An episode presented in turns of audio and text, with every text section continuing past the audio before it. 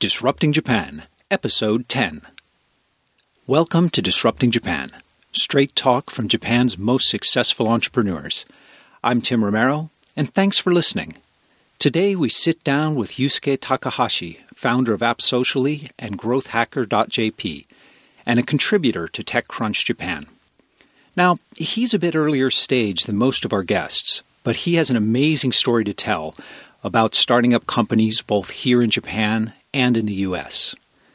Now, no one can say Yusuke doesn't have guts. Uh, the man left a promising academic career to found a startup here in Japan.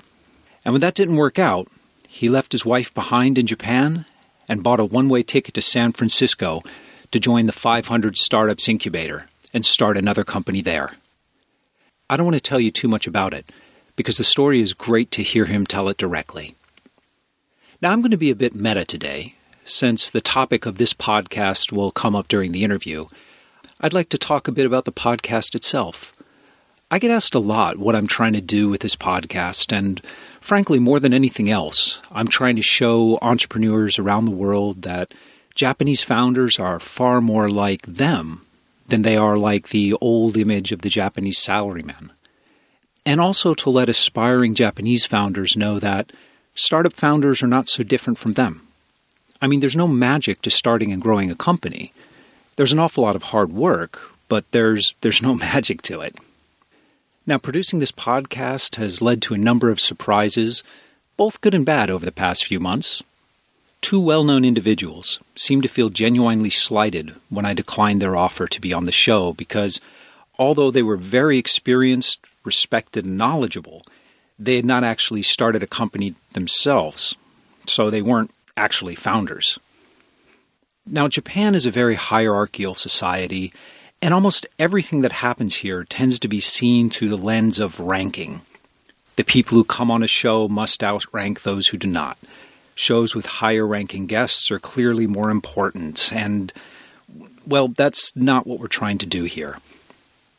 Now, some of our guests are wealthy and quite well known, but all of them are founders, and all of them have enough experience to have real stories, real insights, and they're willing to share them openly and honestly. Now, by all means, as a founder or anyone else, really, you should read the books of people who are genuine experts in the field. But you'll learn far more from talking to real entrepreneurs about their real experiences. As a founder, people who are on the same path as you can probably give you far better advice about what your next step should be than someone who manages a $500 million investment fund. Now, these podcasts are edited down so that only the best content's included. And a lot of what got edited out this time was me nudging, pushing, and even bullying Yusuke away from talking about grand, overarching global trends and getting him to open up about his own personal experiences. And when he finally does so, you can almost hear the switch flip, and he tells an amazing story. Now, he's a younger guy, but you'll learn a lot from him. I know I did. Ah, also, one of the most frustrating things about running this podcast is that so often the best conversations and the most amazing insights come after I turn off the microphones. Now, normally I handle this by quietly weeping in frustration, and I just let it go. But this time, Yusuke had some amazing comments that I just have to include. I'll paraphrase them after the interview during the outro. So let's get right to it. So, uh, cheers. Yes. Cheers. This is like San Francisco. Yeah, it's a, a San Francisco Oh, Christmas ale. Oh yeah, is this Ancaster? Yeah, it seemed appropriate for the, the season and the location. Yeah. So, uh, I'm sitting here with Yusuke Takahashi of AppSocially. Thanks for sitting down. Hi. Let's first talk a bit about AppSocially. And it, it's um, an application that, that, or a service that helps mobile apps get, get attention and get users and hopefully get some viral traction. You can obviously explain it much better than I can. So, why don't you tell me a bit about AppSocially and a bit about your customers? I think you already explained everything. Really? Yeah. Is it that simple? Yeah. yeah. The product should be simple because we are a startup. We should be creating some scalable business and repeatable business. Um, our product, our company is called AppSocially, uh, which was founded last year in February and based in San Francisco.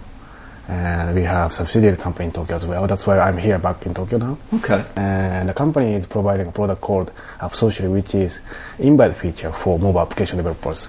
So if you have a mobile application, you can install a product, I mean our SDK, into your product, and we help or your customers to invite other friends, like referral program of Uber. So your existing user invite your friend, their friend, and their friends are using it, and both get, for example, 20 bucks. And this can be integrated into anybody's uh, mobile application. Yeah, with just one one line code, you can install this feature. We help you keep track of customer referral metrics, like who invited who, how many, how, how is like via Line, via Facebook, via All right, so you know which channel is, is going Yeah. is, is is working the best for you. Well, yeah, and also you can A/B test, optimize Right. the landing pages, which is embedded in the message. now this isn't your first company. In fact, you founded something called the Individual Company. Oh yeah, why do you know that? I, I do my research. I do my research. I know all about you. Okay. The Individual Company was your Yeah. first company, right? Yeah. so um, before that, I was working for university Yeah. as a computer scientist. After I got PhD in measuring, I majored in database and computer science. So the individual company was that was that related to your research, or was that just a project that, that you wanted to do? Before starting individual company, I quit my job at university, Right. and then so I was creating, for example, website for Swedish classical guitarists, for example. Oh wow, okay. Yeah, and also I created a website for like opera singer in Russia. I created a website. I created a mobile application. I created postcard. I designed business card as well. So I did design, coding, and content management. Just everything. the, the freelancing lifestyle. Yeah.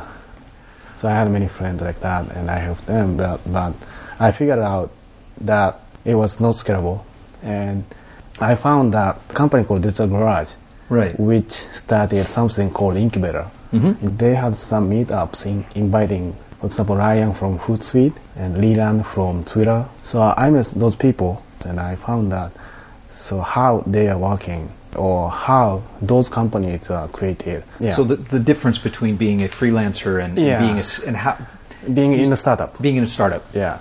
And so I- you're learning by example, basically. yeah, yeah, so much. Now you were in the original OnLab class. Yeah, I one was- of the early ones, right? Yeah, the first batch. Okay. That was the individual company. and and so what happened after oh, yeah. that? It just didn't. Finally, yeah. Well, my company was about the crowdsourcing. Oh. I really like the idea of people can work remotely. My, but my, my idea was not something like crowdsourcing now, but more like tools and platforms for those freelance people. I mean, Okay. so you don't have to work for a company or like you don't have to establish a company. For, for example, if you individual company do everything, including accounting for you, or getting customs for you, or legal works for you, Right. you, you shouldn't. You, you don't have to do it. You, you should be just creative to work for other people. That's an awful lot of work to take that- on, though. Yeah, and that was something that I had a big vision with just myself as a one founder. The team was too small and the vision was too big. Yeah. I think you've been very resilient. You keep trying and trying again because you also founded a growth hacker, right? Yeah. Well, let's talk about growth Oh yeah. because this is something that I, I think San Francisco companies are obsessed with Mm-hmm. growth. It is the one metric that matters. The Japanese founders don't seem to have that level of urgency yet. Good startup founders are always obsessed with growth. Yeah. I think, but most others don't. When I met Steve Blank, he said um, growth hacker, the term of growth hacker makes sense because uh, when startup people and founders are working in a small team in a rapid growth environment, Right. requirement, even engineers have to understand corporate vision, corporate KPIs, and the growth metrics as well. Mm-hmm.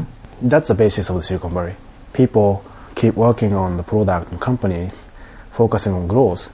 So, do you think that in Japan the, the, the growth hacker ideas are It's being adopted? different. Are, No, are no. people using them? Not yet. um, good companies knows it, okay. know it, but But do they um, do it? The idea of growth hacking or tactics of a good company in Silicon Valley are just imported to Japan, and they try to copy it but it's totally different because the idea is totally different. Their customer and culture of their customers are totally different. So they have to, they, they shouldn't just copy it. That is a really good point. Well, I, I meet a lot of people who call themselves growth hackers here mm-hmm. in Japan, but most of it is like, okay, well, that's social marketing. Mm-hmm. That, that's good, it's important, Yeah. but that's, that's different. yeah, And, and I think almost by definition, growth hacking is understanding your customer's ecosystem well enough to find out a little trick, mm-hmm. find out little spaces. yeah. And J- Japan companies, do you think they're starting to catch on? I'm trying to tell them. You're trying to tell them. Good luck. I Yeah. really no. They need to know. yeah, that's why, for example, I'm I'm always talking with my friends. They are working as founders in the companies here, and also I'm al- often invited by like big companies, for example, like, like Yahoo Japan or Yeah.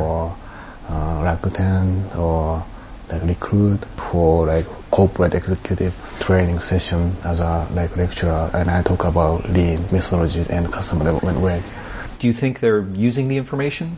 Yeah, I think so. You you do. Yeah. I- Okay. yeah. Well, that's encouraging. Yeah, for example, like Recruit, all CEOs of the company are now telling lean, lean, lean now, and they have many like product managers. All those young product managers are working like entrepreneurs. Well, that's really encouraging to hear. Yeah. It's good to see progress. Hmm. Actually, let, let's switch gears. There's something I want to ask you. You um, you got your PhD at Keio, right? Yeah. Keio, Keio University seems to produce a very large number of startup founders. Oh. I will meet far more founders from Keio mm-hmm. than from Todai mm-hmm. or from from Waseda, say. Mm-hmm. And I know that Keio is really active. They, they've got their own incubation program. They, they seem to be very supportive of entrepreneurship. I think there might be many reasons, but I think maybe I can tell you like two things that I know. One, uh, Yukichi Fukuzawa. So he's the only sensei in Keio. Really? Yeah. So he always teaches us like be independent. If you learn something, then you can be a teacher to other people. You teach them, you help them. This is something that everyone I think has in mind even after they graduate from university. So um So you like, think the school just has is somewhat of a more of an independent, independent culture? Yeah. And also teach other people which means good at managing people. Huh. So the other one is the part of Keio called Keio SFC, like Shonan Fujisawa campus, which is really, really like a unique campus. With so everyone but people at medical school are there. Some people are creating movies, some people are creating companies. I was doing like computer science, other people are working on politics, other people are running like economics. And it's all on the same campus. Yeah. So to be friend with other people, you always have to pitch like elevator pitch in 10 seconds that I'm doing this. That's why I'm here and I'm working on that lecture and I'm working in that big conference in Tokyo as a professional, You know, like I a think student. that alone probably does it because I, I have friends who are, are professors at Todai Mm-hmm. or, or students, and the business school and the computer science, it's on different campuses. Mm-hmm. So, so there's no chance to interact with, with people outside Yeah. your discipline. So That's not good, I think. yeah, yeah, I think what, what's happening at. Keio is, is much better. And also because we have a lot of opportunities um, to learn many things. For example, there are many designers who can code. Yeah. or like uh, economists who can design. So there are many people that has kind of double or triple measures in in the campus. Well, that's good. Japan needs more of that. So, when you left a good academic career to start a startup, you mentioned before that it was really hard to explain to your family and friends why you wanted to do that. Did you read the, the article from BBC? I read the article. I told you, I do my research. One thing that, that I was lucky that my wife is also like self-employed. Oh, yeah. Yeah, she's a, um professional musician. So, she's also creative and independent. Yeah, so she she works as a self-employed musician, also producers. But on the other hand, everyone of her relatives sent me like surprising a lot after I decided to quit my job at the university because they saw that daughter got married with future professor. Ah, right. So, Yeah. well, yeah, I mean, that, that's a very high status job Yeah, to, to trade in. So, are, are they still upset or are they okay now? I don't know. I think they are okay because we are still survive, surviving. Yeah. I mean, the image of founders and entrepreneurs in Japan, it, it, it is getting better and more acceptable, don't you think? mm, I think so because I'm in that industry, Yeah. but I don't think so. But we are only like one percent, less than one percent of the whole population in Japan. We know many founders, we know many investors. So you think the, the greater part of Japan is still very skeptical of, of this whole Yeah, entrepreneur thing? I, I, one of my the, the questions I ask a lot of our guests is if I if I gave you a, a magic wand Mm-hmm. and I said, okay, you can change one thing about Japanese society or laws or politics to make it better for, for entrepreneurs, what would you change? The cultural as- aspect of helping other people. You mean sort of mentoring and Yeah, mentoring and investing. That's totally different, I think. I, I, we can see many people, many experience, experienced entrepreneurs like you, for example. I can meet you here Right. tonight. I'm so happy. But I'm so happy. Most people cannot see you. If they really like to found a company, um, it's so hard to find someone who has experience, who has um, like insight about being in this industry, for example. Right. Also working as a founder, working as like a like early employee at the startup. But when I'm in San Francisco, for example, when I'm at Sightglass Coffee, I see, for example, Hiten Shah in front of me uh, from Kissmetrics right. and Kai Wild behind me, and I talk with Heath and hey, I just um, I'm working in, in this, like this, and I, do you remember me when I met at 500 startups? Oh yeah, I, I remember you, and I did it. I did that idea that you gave me, and that really worked. What do you think? Oh, that's great. How about try try this one? And that is, yeah. I, that I always think- happens. Yeah, I, I think that is one of the things that is really wonderful about San Francisco is that people are very generous about giving introductions Yeah. and oh, I have two friends who are trying to solve the same problem. They should meet each other. Yeah. And I think you're right. Japan's still there are too many gatekeepers. Yeah. Where it's like, well, if I introduce you to this person, Yeah. I want to get five percent of this or something like that. Yeah. So people are generous. People are really uh, helpful. There are um, so many people around. Their experiences are just around, just like A depth of experience and Yeah. people willing to share. yeah, Yeah, I guess in Japan, th- well, there, there's two things we're up against here, I suppose. One is that we don't have as many entrepreneurs with real experience mm-hmm. that, that you can talk to. yeah. And the other is the, the culture itself isn't quite as open. Mm-hmm. So if I'd like to change something, Yeah. I'd like to change that the culture of helping other people, each other. It's not about Japan. Okay. It's not about Tokyo. It's about San Francisco. It's about Silicon Valley, where there was like, I think seventh or eighth cycle of people found a company, grew, get Ah, so acquired, Seven generations public, of yeah. entrepreneurs. got yeah. stock options, and they help other people. They found other companies, they advise other companies, and this is like seven or eight times. But in New York City, it's just like three or four. So it's so hard to compete with Silicon Valley because there are so many people, matured people, so much experience. People are always helping other people. But I think, Um, and here in Japan, though, I think we're still on our, our 1st I, I think right now is really the first time we're seeing a lot of successful entrepreneurs wanting to mentor and invest in the next generation. Um, I agree with you. I think maybe five years ago or maybe six years ago, Dave McClure came to Japan for like for gigs on the plane, and he came to some drink up. Everybody was talking. He suddenly stood up, said really in a loud voice, "Hey, just listen to me. If you meet Mr. Tanaka or Mr. Namba, Uh huh. tell them that you should come here. In Silicon Valley, people like Dave, people like Peter Thiel, people like Steve Blank, they are always they are around to share their experience because they were also raised by other people who share their experience for free. There's no place where I can just do cheers with Mr. Tanaka to to ask him, hey, I'm working on this. What what do you think?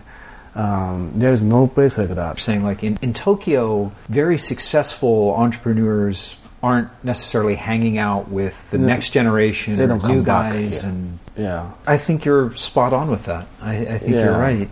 Another question, but this is something I, I'm really interested to hear your opinion on incubators. And you've been through two different incubators with two different companies. You did the um, one here on with Open Network Lab here in Japan. You did 500 startups in the U.S.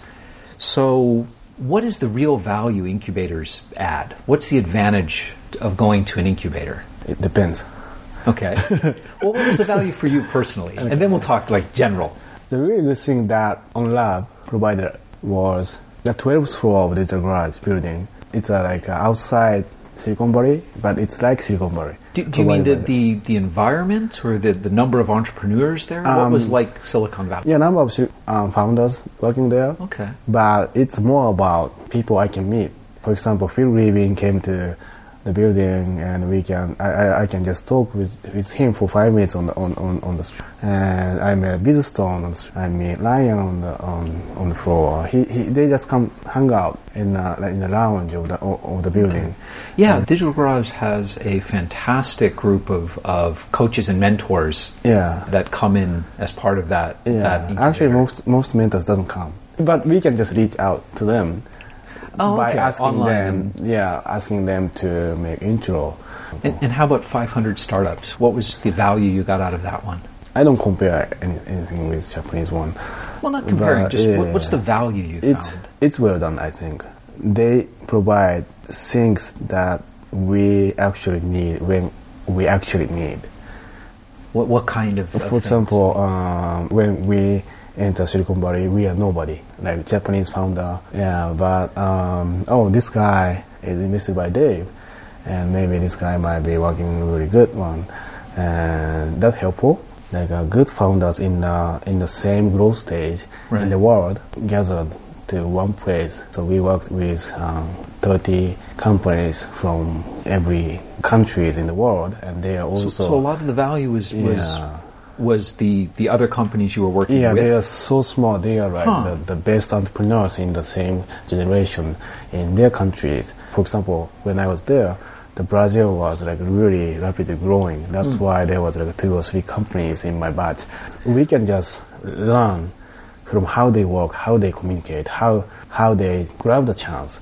500 Startups in particular seems to be very intentionally trying to get an international Yes. group of startups. They're, they're trying to find the best from all over the world and bring them together. Yeah, they are trying to make a really strong family in the world. Yeah, you, you learn as much from other entrepreneurs or more than you do from the official mentors. As long as I have you here, you are my, my incubator expert. because, no, they're, Just they're- experience. Well, no, you've been through two very good incubators with mm-hmm. two different companies on in two different countries. And there's not many people who've done that. Actually, many people in five months startup graduate from other incubators. Oh, yeah. Yeah. Mm. So there are so many incubators uh-huh. now in both in Tokyo and in San Francisco. Yeah. So what kind of companies should join an incubator? Okay. So it, it's always about what you'd like to do. For example, if you'd like to have good traction to enter Silicon Valley community, that's a small community. Maybe you should have someone who is famous, uh, who is respected in that community. So Dave with a good or an incubator with a good yes, brand. Sam might be very helpful. Right. Uh, but it doesn't have to be an incubator. Can be a good investor, good angel investor as well. If you look at the demo day pitch at Y Combinator, they always have a really great traction list of logos of their customers. They are all Absolutely, yeah. It's so it's not easy, but it's so helpful. That makes that makes a lot of sense, Yeah. especially if you're traveling somewhere else. If you're Yeah. moving to San Francisco, or if you're coming to Tokyo from Yeah. Osaka or Sapporo or something. Especially among founders, the community is so important because, let's face it, most of us fail a couple of times. I certainly have, Mm-hmm. And there's very few people who understand what that's like unless you've already done it. Well, actually, let me ask you the information like 500 startups and Y Combinator is fascinating, but lots of people are writing about that. So I want to I want to talk about you and your opinions. Yeah. I, I think the change from a fast track professor position to move into entrepreneurship is a huge change. What was the most important skill you had to learn when you became an entrepreneur? Um, What did you have to change about yourself? Either there are so many things. Everything is like everything is. Let's talk so, about a couple uh, of them. Like yeah. what, what what did you have to change, like in your personality or your your your skills, or what did you have to become comfortable with? Um, for me, scientists, artists, entrepreneurs are the same. How so? Yeah, we create something new by not just solving the problem, but creating method approach or new ways of solving the problem as well. So Um, developing new systems. new systems. All right. Uh, for me, being an entrepreneur is almost the same as being a computer scientist. So it wasn't as big as a change as it as it looks like. But it should be always always the same. If you try to become a professional, you always have to be active learner. You always have to keep learning or studying something new. As an entrepreneur, everything is new for me. Being an entrepreneur is about learning everything. Our customers, industry, I should know about how they make decisions. I have to know uh, how to raise money, how to think about life, But these are all new skills you had to, to learn, yeah, right? Founder keeps being a CEO. It's so so tough. My goal is that I should always be growing much faster than the company grows. Oh wow, that's interesting, and that that makes a lot of sense. Yeah, I have to be a better CEO.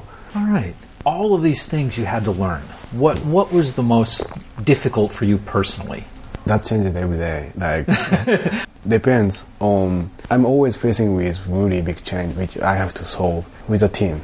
The most important thing that I can tell is that people who likes me or people who thinks that I'm a good founder always tell me that you are a good person, and that is I was taught by my parents. They were always saying like, "Hey, you always have to thank people. You always have to say sorry when you are, you did something wrong." Those things are something that I think people are always telling me that sometimes they join us Yeah. because they say, uh, "I like to work with you." But I think that that is so important the, the, the trust and and being a a true person. Mhm. So many, for example, traditional sales models Uh-huh. Are not necessarily honest and open and trusting, but as like a founder, that's an incredibly valuable thing. I think so. I I'm not experienced entrepreneur. I'm not. I have never experienced post Series A uh, or uh, going public. So the only thing I think that our previous investors, the only reason why they invested in us. Yeah. I have been talking about this story to many people, but I can. I think I can share it with share it with you tonight. So after I quit my job at university, I got one way ticket to San Francisco. Wow. And I stayed, in the end, I stayed for two months, uh, for nine weeks in San Francisco without any hotel budget. How, how did you explain this to your wife? I had to go. for Just for you, us. ha- you have to do it. For us, yeah. All right. So I went to San Francisco having only one friend who who gave me a couch for a week. I had no idea how to validate my idea. I met him in Tokyo when he was traveling. He told me, "You can stay here for a week, but you have to leave in a week because I'm going for travel." Yeah, that's fair. Yeah. uh, and, but because you are here, uh, let's have a dinner on Wednesday night, inviting my friends. Um, okay, that sounds great. I think I can serve something like Japanese hand-making sushi dinner.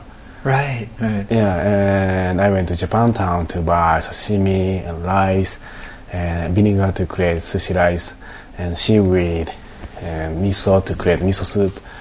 And everyone liked my handmaking sushi dinner. Japanese food for parties are really good because people collaborate on the table.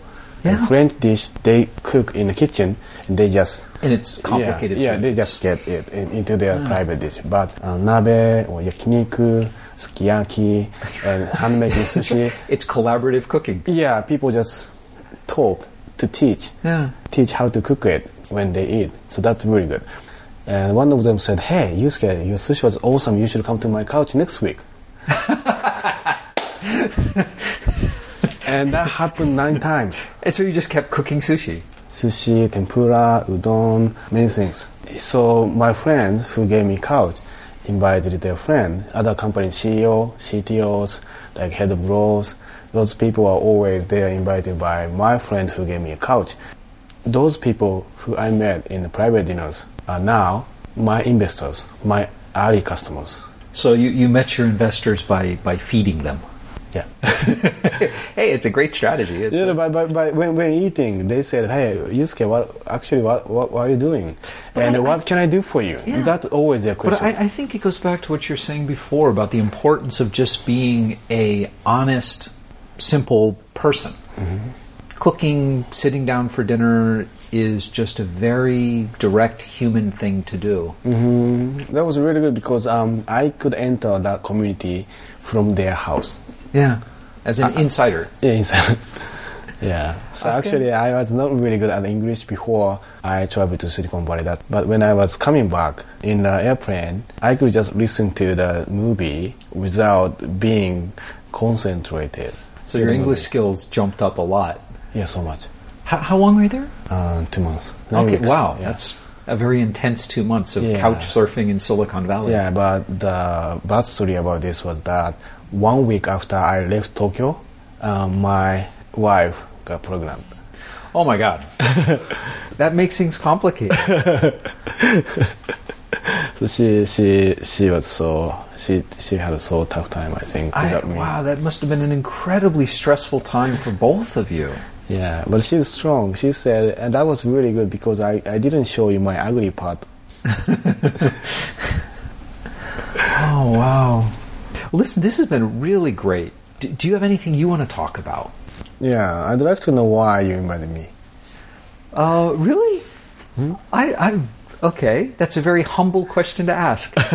um, what I'm trying to do here is introduce the Japanese startup ecosystem and Japanese entrepreneurs to the rest of the world.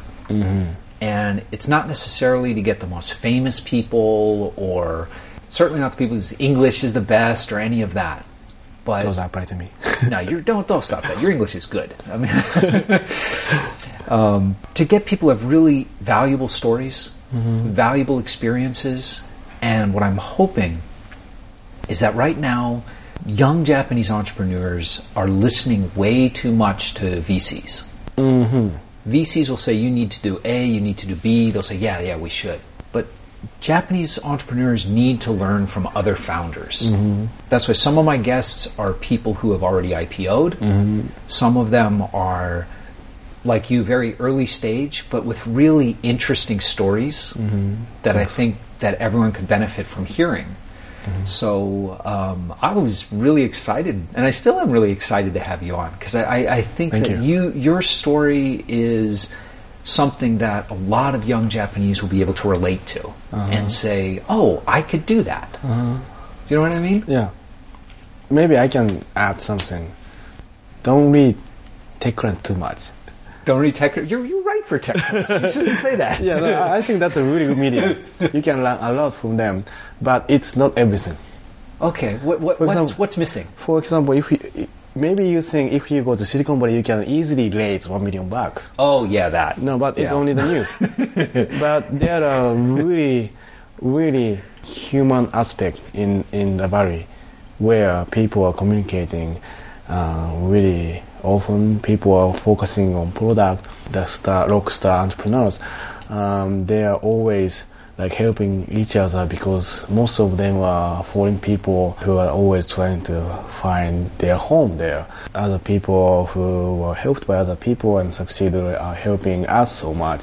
So that's more about human, and that's never been broadcasted in uh, big mass media. That's true. It's the the most important thing is is people helping Yeah. each other. Yeah. And and that's why I had you on the show. Oh, thank you so much. So thanks so much for coming in. Thanks so much for having us. All right, no, it's my honor. And we're back. See? I told you he had a great story. And who would have imagined that sushi would be so central to company formation? Now, the interesting insight I mentioned, the one that I felt I had to include, was that Yusuke mentioned that although App Socially is based in San Francisco, a lot of his customers are based here in Japan, including some pretty big firms. And he shows up to those sales meetings in pure San Francisco style, wearing t shirts and jeans. And the fact that he is a Japanese with a company in San Francisco makes it much easier for him to sell to the Japanese customers in Japan. It gives the larger Japanese firms more confidence that the innovation is valid. He gets away with showing up in casual attire because, well, that's how it's done in San Francisco. And this makes sense, since one of the ways that new ideas are often accepted in Japan is by having those ideas validated overseas. If you want to see the show notes and links to all of the resources we mentioned during our discussion, come by disruptingjapan.com. If you have some ideas on how to improve the show or who we should be interviewing, send me an email at feedback at disruptingjapan.com. And as always, if you like what we're doing, let people know about it. Like us on Facebook, give us a good review on iTunes, or just tell people who are asking about startups in Japan about Disrupting Japan. This has been Disrupting Japan. I'm Tim Romero, and thanks for listening.